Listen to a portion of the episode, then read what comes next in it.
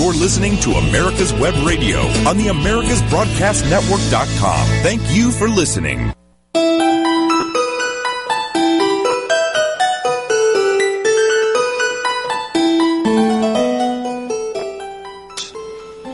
Good morning, listeners, and welcome to Dr. Ann's Relationship Radio. For those of you who are not up on the latest stuff that's going on in California, our utility decided to turn off a lot of people's power, like thousands of people's power, in order to supposedly prevent fires. So the power is now back on in Northern California, and all is well. And I have to share with you that having all the power off is much more of an inconvenience than I ever thought it would be. I had no idea and didn't prepare for losing most of the food in my freezer. And I had no idea how uncomfortable it would be not to have access to all the conveniences I've been afforded. And being without a computer, well, that was scary. My point is, here in Northern California, being without power was a minor inconvenience. I think of all those folks across the country who have lost their homes, and my experience pales in comparison. However, I learned a great lesson from this experience. It's one that I can share with you and my friends and relatives who don't live here where I do. And what's the lesson? To be grateful for the abundance in our life and not take it for granted. As we walk through our lives, we could learn from the experience of others if we just take time to listen. We rarely listen to other people's life stories because we are so busy or because we just know their story will be boring or because of a myriad of other excuses. Well, today, our guest has so many experiences from which we can all learn lessons. I invited her on to share some of them. She is gracious enough to let me lead her through telling some of her life stories. I hope our listeners will use this morning's interview as a template for how to ask questions of others and how to interact with them as they tell some of their life stories. We miss so much when we are so self and family focused that we don't take time to listen to our friends, our business associates, our relatives, and especially our children. For our children, every day is a life story if we sit and listen. As my listeners out there know, every Wednesday I try to deliver a complete introduction of our guests and their accomplishments. Today, I have decided not to rob us of the adventures our guest has had by telling you what they are ahead of time. Today, our very brief introduction will allow us to just listen to our guest's experiences as if you were listening to an adventure story. So here's my brief introduction, and we can build on that. Ready? Our guest today is a graduate of the University of Southern Minnesota and has a teaching degree in theater, communications, and English. That's all you get to know for now. Ready for the adventure? Welcome to Dr. Ann's Relationship Radio, Ann Kendrick, and I understand you're getting over a cold. I am. I apologize if I cough every now and again. That's okay. I'm so excited to have you on our program today, and you have such a very interesting life that I fear we can only get the highlights. And I want to thank you in advance for allowing us to share some of your memories.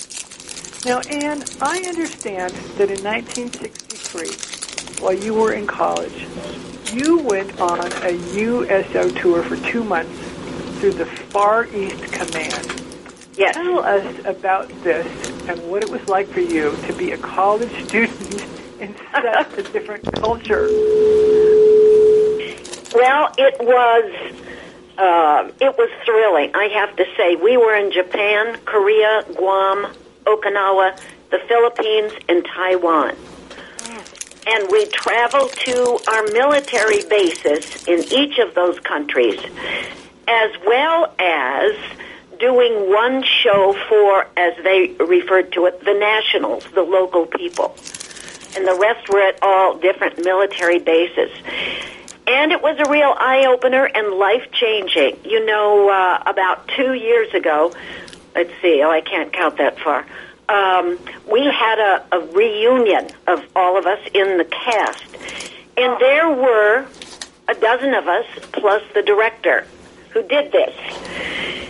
And uh, we all got together in Minnesota, where we're from, and talked about how doing that tour, being members of that group, changed our lives. And truly, it did. These people, our directors selected to go on that tour, were not professionals. Some of them didn't have much theater experience at all, but they had beautiful voices. And the show we did was a musical, perhaps you've heard of, called Guys and Dolls. Of course. And so we had to, uh, we all came together. A couple of them were from um, the uh, music department, in the singing department. Some had could barely carry a tune. Nobody was a skilled dancer, and yet we all learned dance routines. So, um, it was, we followed uh, Bob Hope that year because Oh, we traveled in February and March and part of April. So it was absolutely the most eye-opening thing we've done, I have done in my life, and all of my old friends, and they're still around, uh, agreed, and how it changed their lives. There were three or four people who went into to becoming drama teachers in high schools. Uh, it's amazing. It's amazing. We, Well- I, the largest audience we ever performed before was an audience of 5,000 Koreans in Seoul, Korea. And the smallest was in a little nightclub where we had to change costumes in the manager's office and everything in between. That sounds so life changing. It was. I bet it was, and it, I wish I could have done that when I was young. Um, as a result of this experience, and I know you alluded to this just a few minutes ago, did you learn any life lessons that you've carried with you throughout your life? Oh boy. Um, I have to say, some of those life lessons I learned long before that USO tour, just the way I was raised. I'm an only child. So, I got by with nothing, may I say. but also, um, I had, my parents were unique in that they saw the value in the human spirit. And especially my father, and kind of promoted that in me. So I think the thing that I learned, one of the things that I learned on this trip, is to pay attention and to listen to and show kindness to the people we were encountering. For example, these military guys we were performing for were so lonely, excuse me, and young. And uh, when we were on a military base, if we were going to have a meal, we'd sit down at a table, and all the other military guys around there would come and sit with us just to talk to us and watch us eat. Yeah, the USO is such a wonderful organization. Oh, yes. Yes, it is, and I'm hoping some of our listeners donate to it. Um, I have no financial interest in it, obviously, but it is an organization that provides so many wonderful things for our military men and women. Yes. So thank you for doing that service, and that was a while ago. That was around the Vietnam War, correct? It was. And I was a teenager. Ugh. And and did you fly in and out or over war zones? No, because we were college students, we had visas to go into Vietnam. But uh, because we were college students, they decided that wouldn't be the best way to go. Oh, Much to the delight of my parents, I will say. Yeah, but me um, too. We uh, we traveled to all branches of military. Um, we had some harrowing experiences. We in Korea, we crossed the, the DMZ, the demilitarized zone, and had North Korean soldiers three feet from us. So, oh my goodness, that was a little harrowing. Um, but it was it was thrilling, and we all talked about what a difference it made. We bonded together like like family. I bet you did. Were you scared when you were three feet away from the North Korean soldiers? Oh my, yes, absolutely. we were protected. I mean, we had our military people next to us, but it was still, well, you know, a bit discombobulating to have these soldiers who were probably our age, armed to the teeth, right next to us to make sure that we didn't do anything wrong. I think I would have been paralyzed. now, Anne, you went on to be a flight attendant for American out, uh, Airlines out of Chicago for a year and a half. Describe I did. Describe what life was like in the 70s for a flight attendant. Not nearly as wild and crazy as you would, uh, as the movies and books would have you believe. Oh darn! Excuse me. It was, um, it was certainly a different time, but I have to say that the um, the the attitude, the flavor of the uh, the the flight attendants was no different than what you would find in corporate America. I mean, as far as the way the flight attendants were treated. Now, I will say, and much to my chagrin at the time, um, life was different for females. Now, Anne, uh, Anne, yes, I'm going yes. to have to interrupt because we have a, a hard break. Okay. And we're going to come back and talk to you about being a flight attendant in the, the 70s. Okay. Listeners, we will be right back with Anne Kendrick. You can keep your doctor, you can keep your plan, and every family will save thousands of dollars a year. I'm Ellen Deal, and if you've been hurt by the Affordable Care Act, you can email MAGA45CAG at gmail.com to see if we can help. Small business owners, individuals, families, and baby boomers, email MAGA45CAG at gmail.com for three easy questions to determine if you can get away from Obamacare. I'm a 20 year veteran of the insurance industry and here to help you for all your insurance needs. This is Ron Camacho, host of the Business Hour, on Fridays from 10 to 11 a.m. Join me as I talk with passionate professionals on a program that profiles the best businesses, business practices, and fascinating business professionals to get an insider view of how America works. The Business Hour from 10 to 11 a.m. on America's Web Radio. The disease of addiction is a life-altering challenge, not just for the person suffering its effects, but also for the family and friends who support and love the one caught in its grasp. What should be the course of treatment? Who is the best person to render treatment? And what is the best place to go for the care that is needed? We know that you want answers to these and many more questions. Call 770-696-9862 and speak to a representative of the Atlanta Healing Center. They can tailor a program specifically designed to address the needs of the person suffering with an addiction or give you guidance as to where that help may be found. Information is the key, and the trained staff at AHC is here to assist. If you wish, you can also get more information on the website located at www.atlantahealingcenter.com. You're listening to America's Web Radio on the AmericasBroadcastNetwork.com. Thank you for listening.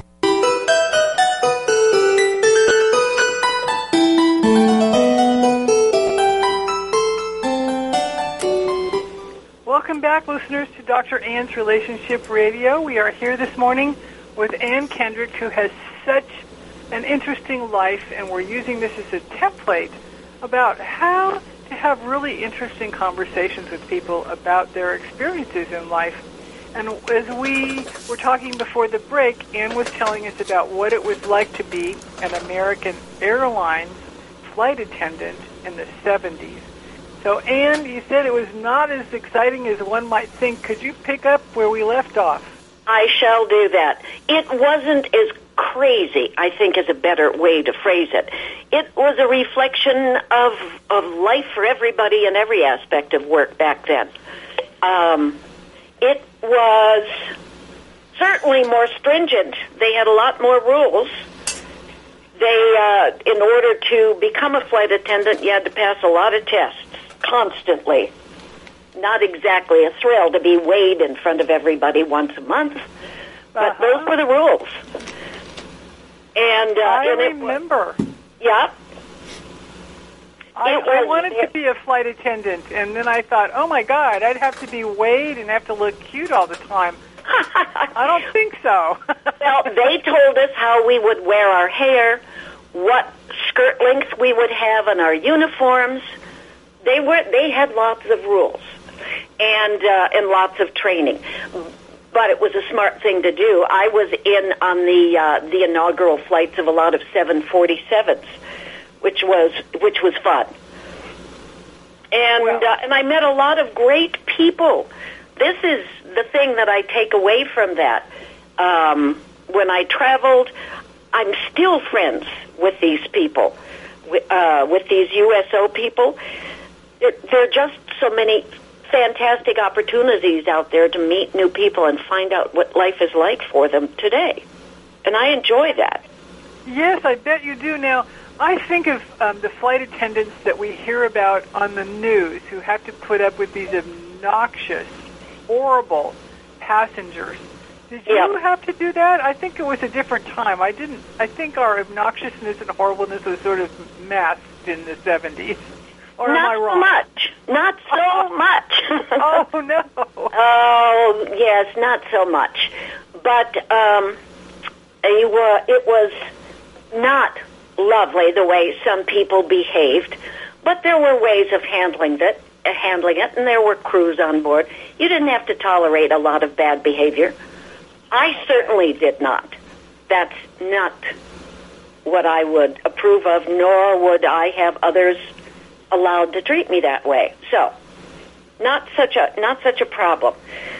It's uh, but it's just it's so different today. I've met flight attendants who were flying when I was flying, and uh, and and by gum, it's way past retirement time, and yet they're still flying. Well, good for them. I say Oh. good for them. Work until you uh, working um, after retirement age actually has a lot of research about how that helps your brain to stay, to stay active and on top of things. So You know, I have I have followed the advice. I'm just going to veer off here a little bit, if you don't Yeah. mind, that memory thing is concerned. I have a theater friend, and I've I I uh, I last did a show with him four or five years ago. The man is in his 90s, 90s, and he still does theater and uh, and sings and does all of that. It's not his best work, but you know he's still amazing. And one of the things that he does every day is, uh, and we li- he lives in Walnut Creek.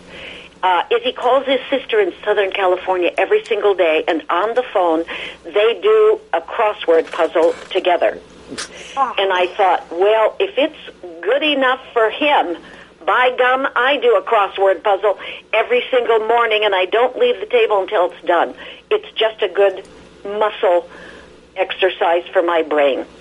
It totally is, and being a psychologist, I'm really interested in this, and so we're going to just veer off the subject a little bit more.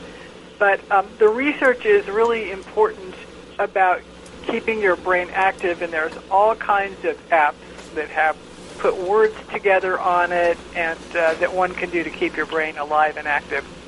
Well, I'm glad to know that. yes, I have so many other patients who are um, in in their later years who come in and they're having memory problems, and I ask them, "So what do you do?" Well, I, you know, I watch TV and then I garden, and that's not going to keep your brain active. But No. I want to go back to you because I have a question for you that is a personal question, and I want Okay. to say I hate air turbulence, and I'm going to admit this to you and all my listeners. It just scares me. It'll be our when I'm secret. a, yeah, I- when I'm in a plane that uh, experiencing air turbulence, I look at the flight attendants, and they always look so calm and cool. yes. Any advice for those of us who do not embrace flying as a fun thing to do? Well, keep your seatbelt fastened. That's Yeah. one. I am never in my seat without having that seatbelt fastened.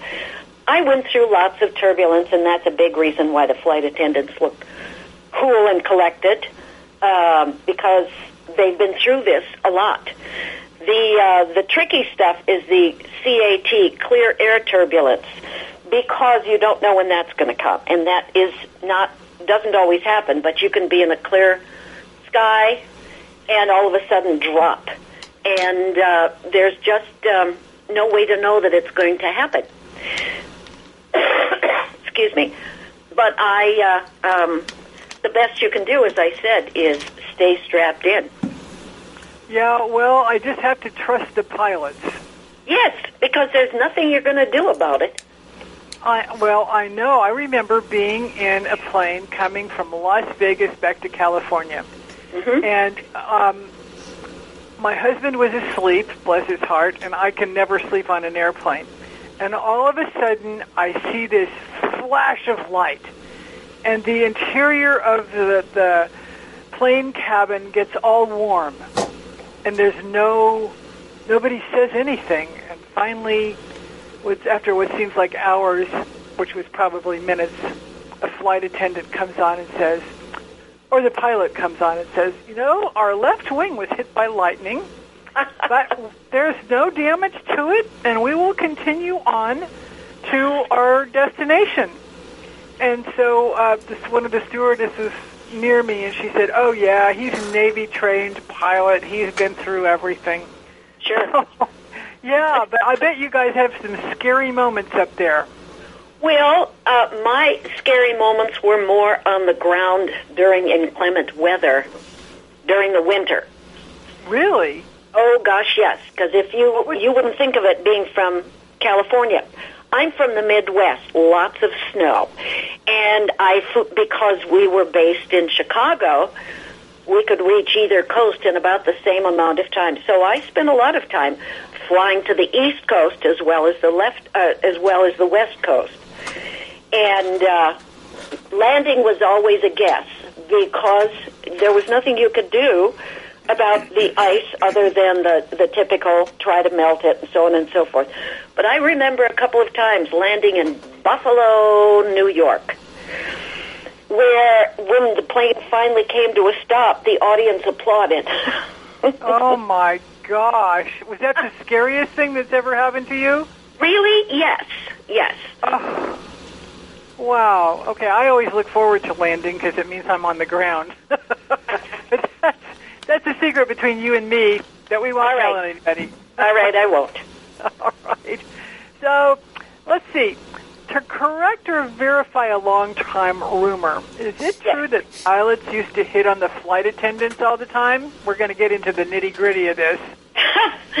I truly have to say that it was really not that much different than corporate America at the time. It was the the flavor of of uh, uh, you know what was going on in this country in the seventies, and uh, it wasn't that much different. You know, we had a good relationship. I had a good relationship with the crews that we flew with. Some of them were silly. Some of them were serious and didn't talk to. Any. It was like going to an office, truly. Okay. Okay. Well, um, and we're going to come up on a hard break in about a minute and a half. So I'm going to Okay. get this next question in that I want to ask you. What led you to stop being a flight attendant? Well, I'm I'm a tad OCD. That's an exaggeration. I'm not at all. A little. And your schedule when I was flying changes every single month. And so, and in inclement weather, you could be stranded here, you could be sent there. And I like schedule and structure. So while I had a good time doing it, I didn't want to do it anymore. I wanted some structure. And so that's why. Okay. Well, um, I'm going to fit another little question in, and I'm going to have to probably Sure. interrupt you. But and so then you, after you stopped being a flight attendant, you traveled around Europe for four months by yourself. And when I learned that, I thought to myself, "Wow!" In the '60s and '70s, that was really a gutsy move for a female. You know, Where did you get the Where did you get the courage to do this? I never looked at it as being courageous, really. I met some fascinating people on the planes because I was always talking to them. I wanted to know what they did, where they were from, where they were going, and so on and so forth. And I talked to a lot of people, and the best thing that they were all saying, because I was in my late 20s at the time, um, was to get out and see the world. And I really with that in mind, with that in mind, I have to break us. And Okay. listeners, we will be back with Ann Kendrick having some adventures with her. We'll Okay. be right back.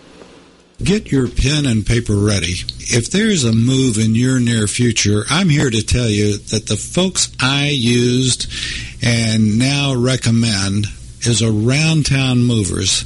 Timothy and the guys recently moved me, and I am and was totally satisfied with a sometimes not so fun experience moving. Call Timothy at 770-378-4708 and make it a good move and a good experience. Around Town Movers for that local or cross-country move. Timothy, Around Town Movers, in my opinion, are the best. That's Around Town Movers. Them. This is Daryl Pullis inviting you to listen to America's Homegrown Veggie Show right here every Saturday morning at 10 Eastern Time. Great guests, great tips, and valuable information about growing your own vegetables, fruits, and herbs.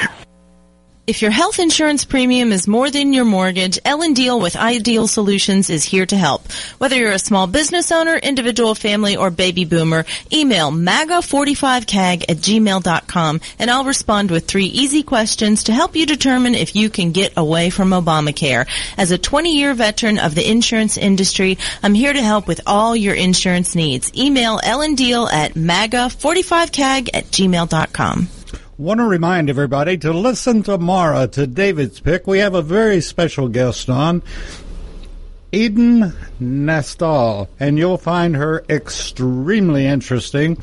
Uh, she's been inducted into the Georgia Military Hall of Fame, and we look forward to uh, her telling us about her Hero magazine that uh, she puts out. So be sure and listen at 10 o'clock tomorrow to David's Pick only on America's Web Radio. You're listening to americaswebradio.com, the pioneer and leader in chat radio. Thank you for listening.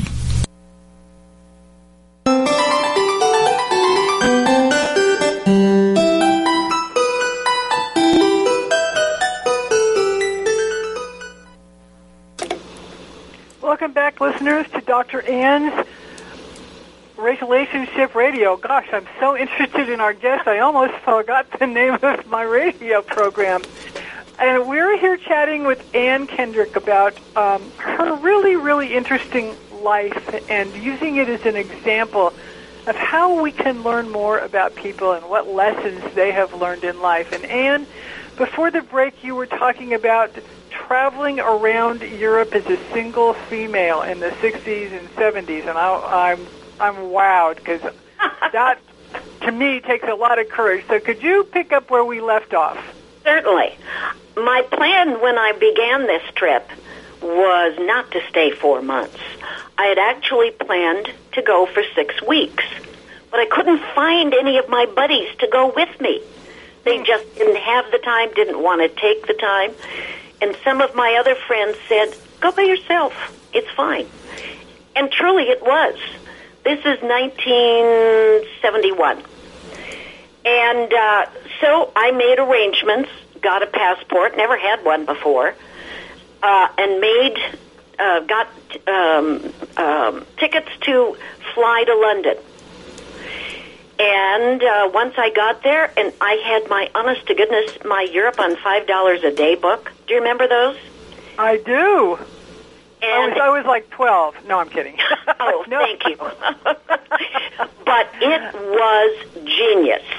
That Oh. book. I followed it. It never left my purse. And I followed all the directions, the suggestions, the ideas, places to go, restaurants to eat, how to find a place to stay, because I had no arrangements other than a round trip ticket with no date for returning. And so uh, I followed the suggestions that they'd say.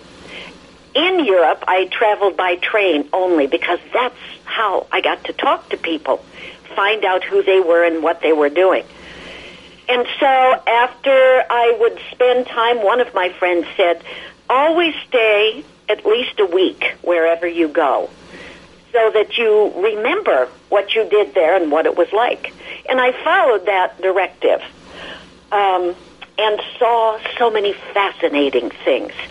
It was awe-inspiring to me. For example, I spent time in Greece. I met someone on a train from Rome um, who was going to visit his sister who lived on the island of Mykonos and said she's about to have her second child. Why don't you come visit? You know, because she would enjoy speaking to another American. And so I did. Oh, And- wow. I spent a month on Mykonos. And oh, poor, uh, you, poor you. yeah, I know, right? Yeah. And so it was it was a lot of things like that where I would meet people, talk to them, and uh, and I'm a trusting soul, much to the chagrin of my father, I will tell you that. But um, I just expected people to be nice, and they are. They really were. I never felt in danger. I always had the good fortune of meeting people who were kind, and I think most people are if you give them a chance mm-hmm. and show some Wow. interest. So, So- it was. I, re, I I have to tell you this one thing because I never forgot it. I was Yeah. in Rome, standing on a street corner with a map because we didn't have cell phones at the time, trying to figure out a way to get to something. And somebody yelled at me. And I'm looking around. I certainly didn't know anyone. And there was uh, this person up, oh golly, I don't know how many floors, yelling down at me from a balcony. An older man. And he came running down and gave me directions. He could see I was kind of flummoxed as to where I needed to go. And gave me directions. How cool is that? That is really cool. That's really kind. It is Now- kind. Yeah, tell us the top two adventures you had as a single female in Europe by yourself. Oh, there are so many. And of course, That's this the is top two. Okay, well, that was one of them. One of the biggest advantage or thrills I had was staying in Mykonos um, and meeting the people. I worked for a while while I was there. I got to know the grandparents of these little babies because this woman was married to a Greek. And it was fascinating how rich your life can be with so little because she didn't have much. But uh, she was a thrillingly happy person, very centered. Her children were happy. Her third baby was happy. Uh, You know, it was it was just an adventure. I um, I know when I got to Copenhagen, uh, the way I would find a place to stay, and if I'm rambling, stop me. Um, I would go to a train station, the one that I came in on, and uh, they had what was called a room finding area. So you'd go there, tell them what you wanted, and they would find a place for you to stay. You'd get in a cab, they'd take you there. They'd wait for you to come back and tell you if it was okay or not, because you always had to examine the place 1st And uh, I ended up staying with this lovely woman, and she had another roommate, uh, not a tenant, I should say, who worked as a waiter. And she said, "You've brought sunshine to my home." That was the nicest thing she could have said to me.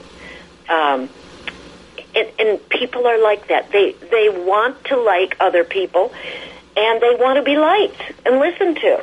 You know, it was interesting when I was flying uh, these 747s. I would say people, passengers, were not well behaved on those because they felt like they were a herd of cattle. So if I was standing in the front of my section and it was a packed uh, service, and I would start going, mmm. Pretty soon they'd look up at me and they'd laugh. They got what I was trying to say. And uh, and, and people just like that personal atten- attention. Yes, and it's we fascinating all to do it. Yes, yes. Now, Ann, um, I believe you told me that you married and then you got a divorce, and if I recall correctly, in the 60s and 70s, divorce was not as accepted as it is Right. today. Right. What was it like for you to be a divorcee? You know what I discovered, and I certainly was not happy about this.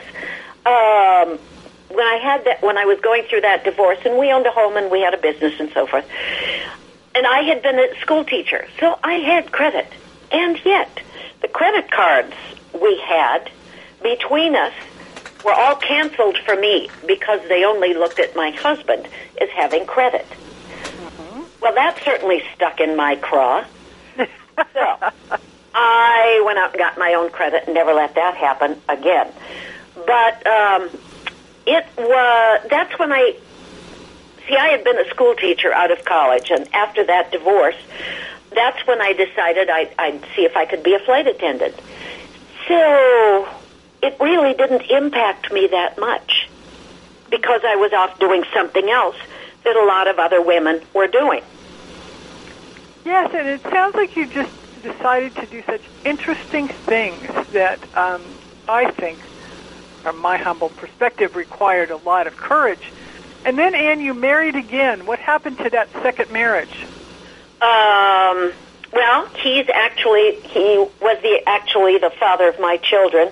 Made some bad choices that I didn't think were appropriate to be around children, and so, you know, when you've gone through it once, going through it a second time, I really didn't care what other people thought.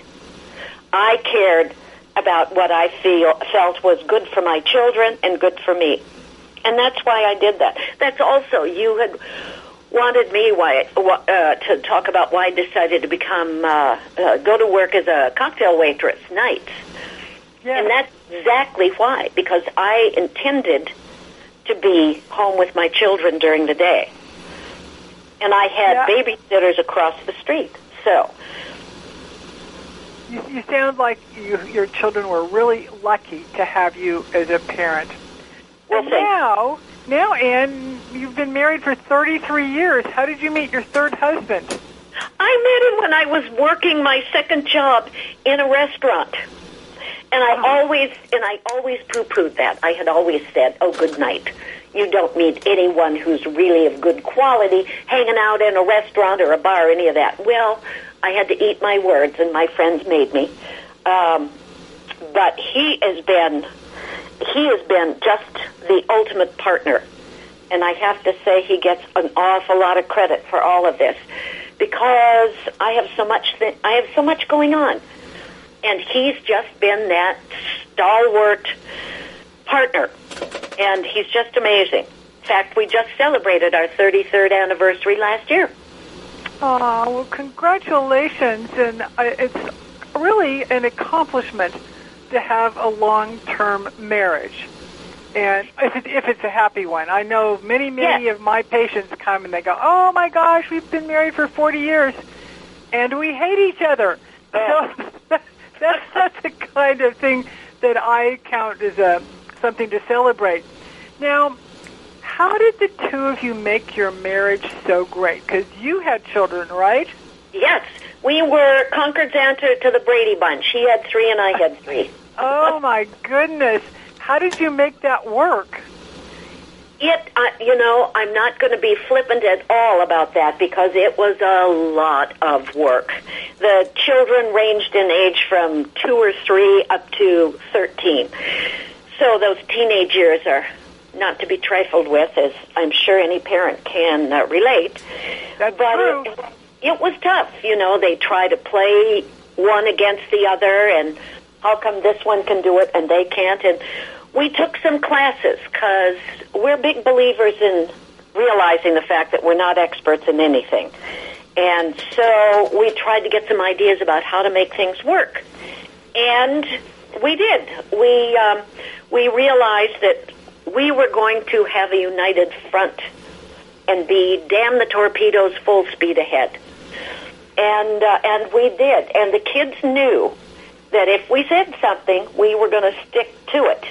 and that that was it. So don't try to con us into something else. But our schedules were so busy. We had a calendar um, with the children's. Uh, ex- you know the things that they had to do written in a different color magic marker. So if you had a piano lesson or a swim meet or a soccer game, you better get it on the on the uh, calendar because we were the only ones with driver's licenses, and if you wanted to get to someplace, it had to be there so we could plan. So there were a few, a few years there where we just kind of waved at each other like two ships passing in the night. Well, I love it that you made it part of the kids' responsibility to put their activities and their needs on a calendar. Now, Yeah. Ann, you've told me that you had to um, overcome different parenting styles. And first of all, I want to say that parenting styles is a topic that's rarely discussed before people get married, and it's a pity because different parenting style, parenting styles can cause so much dissension between a couple. And with that in mind, I'm going to put your comment on hold because we're coming up on a break. And Okay. I want to say, listeners, we will be back with Ann Kendrick in about two minutes.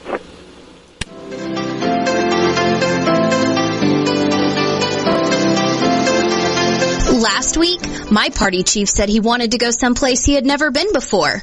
So, I took him to the rear property line. Sound familiar? Are you tired of trudging all the way to the back of property lines? Why not take the steps to become a crew chief instead? Or even better, why not become a professional land surveyor and see your name stamped on that final survey? The Nettleman Institute of Land Surveying Engineering Technology is your next step. At NICET, we believe you are the future of surveying, and we want to do everything we can to help you succeed at becoming a professional surveyor. NICET offers the only online one-year certificate of land surveying program that includes all books, fees, and expenses in one simple price. Visit landsurveycareer.com to stop trucking through the mud and step into your future today.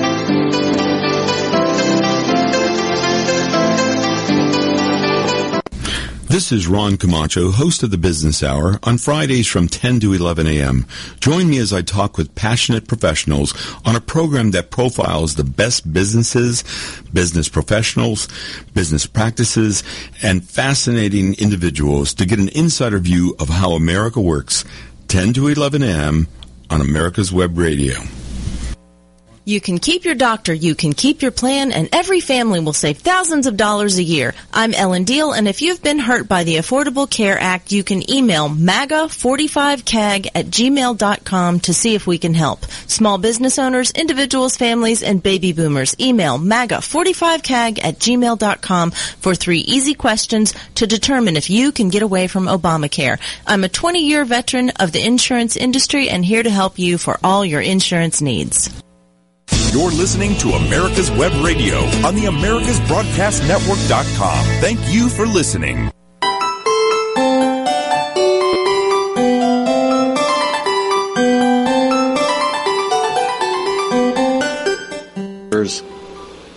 Welcome back, listeners, to Dr. Ann's Relationship Radio.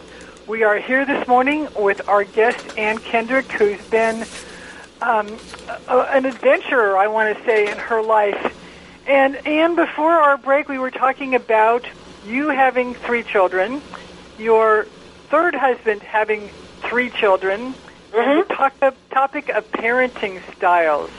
So, how did you get through any differences in your parenting styles? Well, it, it, I'm not going to kid you. I, it was a lot of hard work, a lot of conversations behind closed doors, all kinds of things like that. We took a class called a STEP class. I don't know if you've heard of it before. I have. Okay, we took that because uh, in the beginning we were about to wring each other's necks, but that was the learning curve, and that made a huge difference in our lives and with our kids.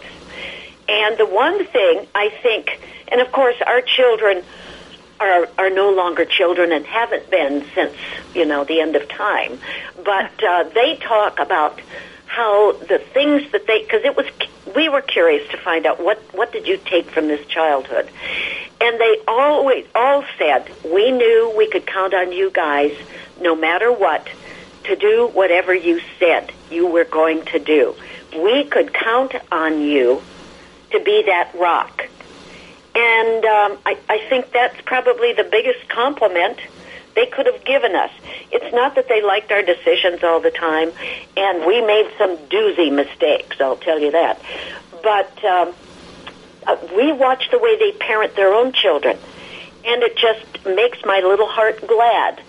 And uh, we tell them all the time how proud we are of the choices that they've made. It's uh, it's been an amazing ride, I'll tell you that.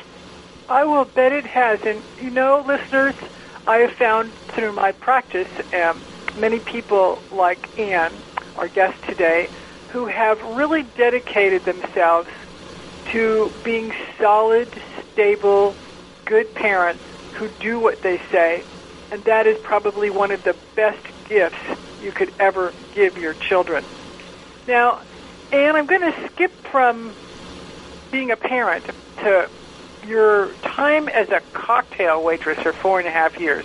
Tell us about why you selected that job because here you are with a college degree and uh, you decided to become a waitress. And I just want to say that times have really, really changed, I think, and our perception of our folks who are providing service to us needs to change also because um, it's not the high school kid anymore. No. Uh, there's people with master's degrees and doctorates who are our servers, and then people with great integrity who haven't finished school. So, could you comment about that decision and what you learned from that? I I really would like to do that. Um, it came, it happened at the end of my second marriage, and I knew I needed to get work.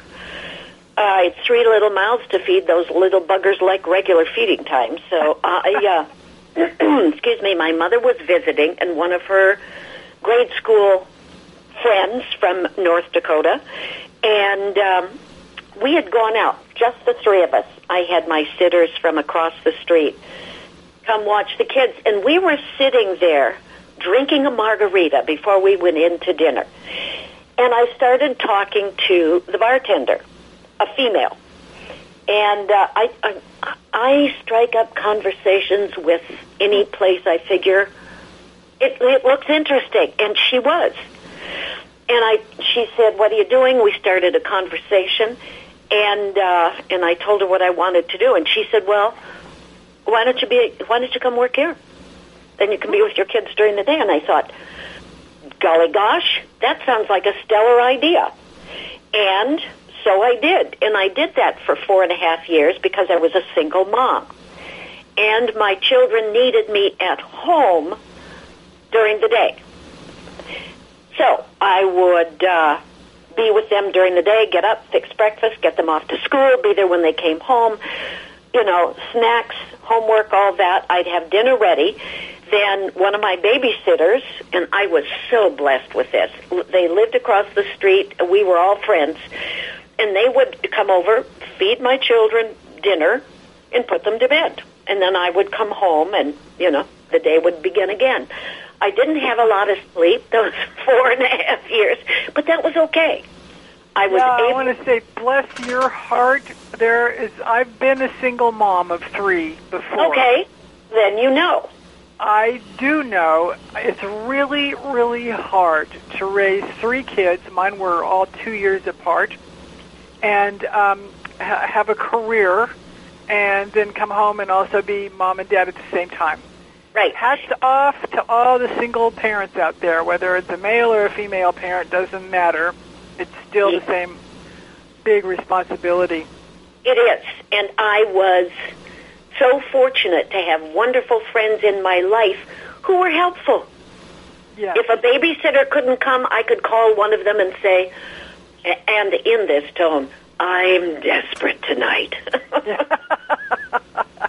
Now, you told me that at the same time you were working at night as a cocktail waitress, you studied and for and passed the California uh, real estate licensing test, and now you're a realtor and have been for 33 years. What led you to real estate?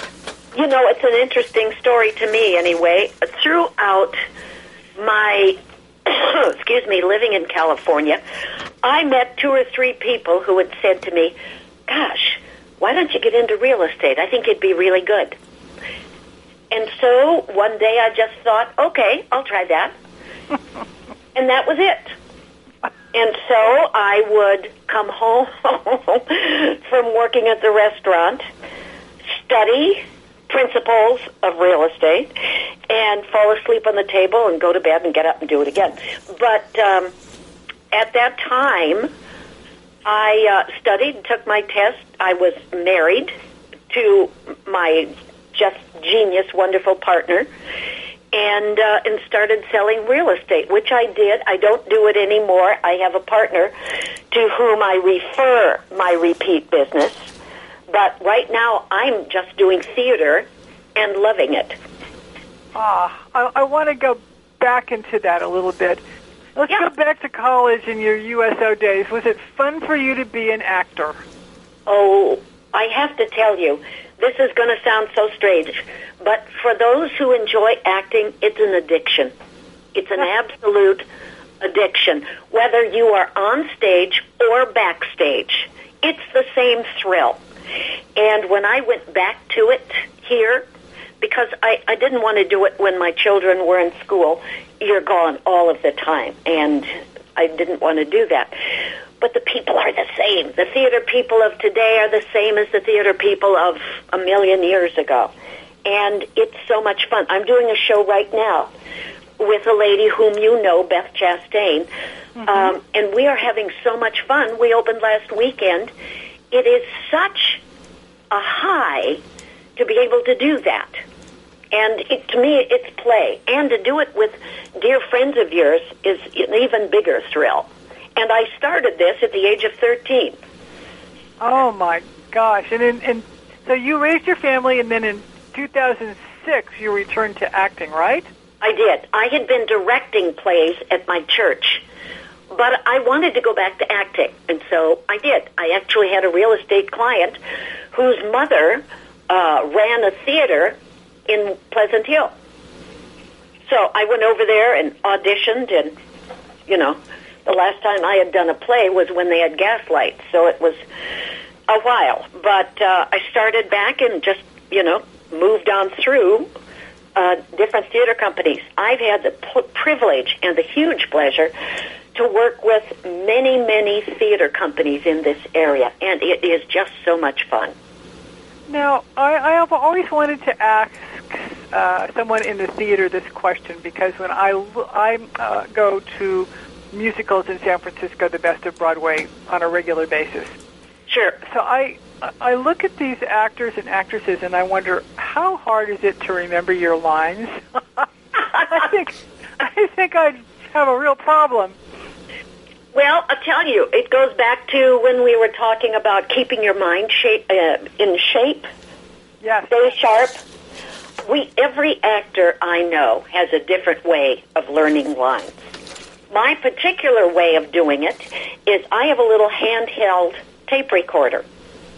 And once I have gotten as familiar with the lines as I can, I make my own rehearsal tape. I say everybody else's lines, and when I come to a spot in the script where my lines are typed, then I'm silent and just let time go by. So that when I listen to that tape, I learn my lines. I uh, I fill them in. So I turn that tape on when I'm at a point now, and I can be dancing around the house, which is what I do, because I don't know them when I'm distracted. I don't know them well enough on stage. Well, and we're coming to the end of our radio program. I can't believe it. And uh, quickly, I want to ask you, what's the biggest lesson in life that you've learned? You've lived a life of adventure and achievement. What's the biggest lesson? I would have to say, um, I would have to say the biggest thing is teamwork. It is such a gift, in every everything I've done has required others to make it successful for me. Oh, that's that's a great thing for us to ponder. And listeners, we have just shared some of Ann Kendrick's life with her. And Ann, I really want to thank you so much for being so generous and sharing your adventures with May I say one quick thing? quickly? Quickly, everybody go see the play Ripcord in Danville. We have two Okay. more weekends. Friday, Saturday night, Sunday matinee. Okay. Now, for me, sharing people's adventures, successes, and challenges and emotions with them is my life's work. Yes. It's not actually work, though, for me. I find it an honor that in my personal and professional life, listening is a gift I can freely give to others, and my friends and relatives return the favor. Yes. Each of us can give the gift of listening to another human being. Try it.